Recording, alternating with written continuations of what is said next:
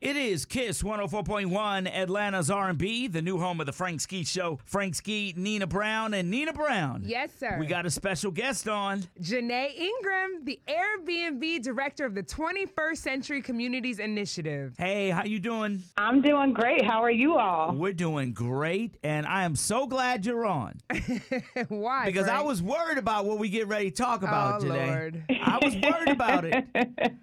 I've been noticing. Tell me why, Frank. Tell me why. been noticing like even in my own neighborhood even in my little street somebody just airbnb their house right mm-hmm. and like twice i'm like why there's so many cars in front of this house like they party Uh-oh. you know what i'm Mm. saying i mean so i heard that a lot of people like getting these airbnbs now and they're like throwing parties in Big parties. And That's totally not what we want. We we recognize that people use Airbnb as a way to connect with family and friends, as a way to travel and have more space than what you get in other accommodations. But we don't want people disrupting the communities where our hosts live and call home. Right. And so, you're making a great point, which is why I'm on to talk about what we're doing for New Year's Eve. Okay. We again, we recognize there's such pent up demand um, and a desire to connect with family and friends, especially over the holidays. Uh, but certain holidays, like New Year's Eve, attract a higher risk of unauthorized or disruptive parties. So this year, we're taking extra steps to prevent unauthorized parties that weekend. So Mm. Okay. yeah, it's something that we're we're doing because we don't want neighbors like you to feel that way about seeing it, a house that's converted into or, or used as an Airbnb. Okay, but Janae, let's just keep it real now. How will you know that that's what folks'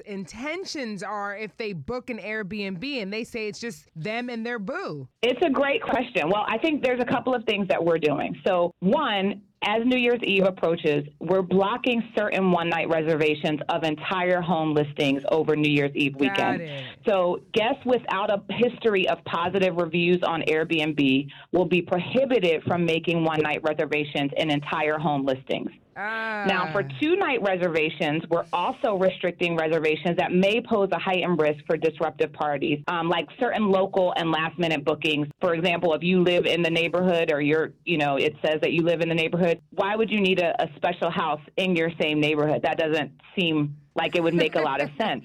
So we're, we're looking at things like that. If, if you have a history of positive reviews, you won't be subject to the restrictions because we realize that people are actually using Airbnb to be safe, right? If Yeah. you're going out for a night, you don't want to have to drive all the way back home. So you want to stay close to where you're going to be. And so we want people to do that. We want people to use it as a safety measure or you want to stay close to friends and family. But we don't want people throwing parties. We don't want people using a- an Airbnb to have those 500 people. Sounds good to Wow. me. Well, listen, we appreciate you guys stepping up. Janae Ingram, thank you so very much for giving us that update. Thanks, Frank, and thanks, Nina. Thanks, Janae.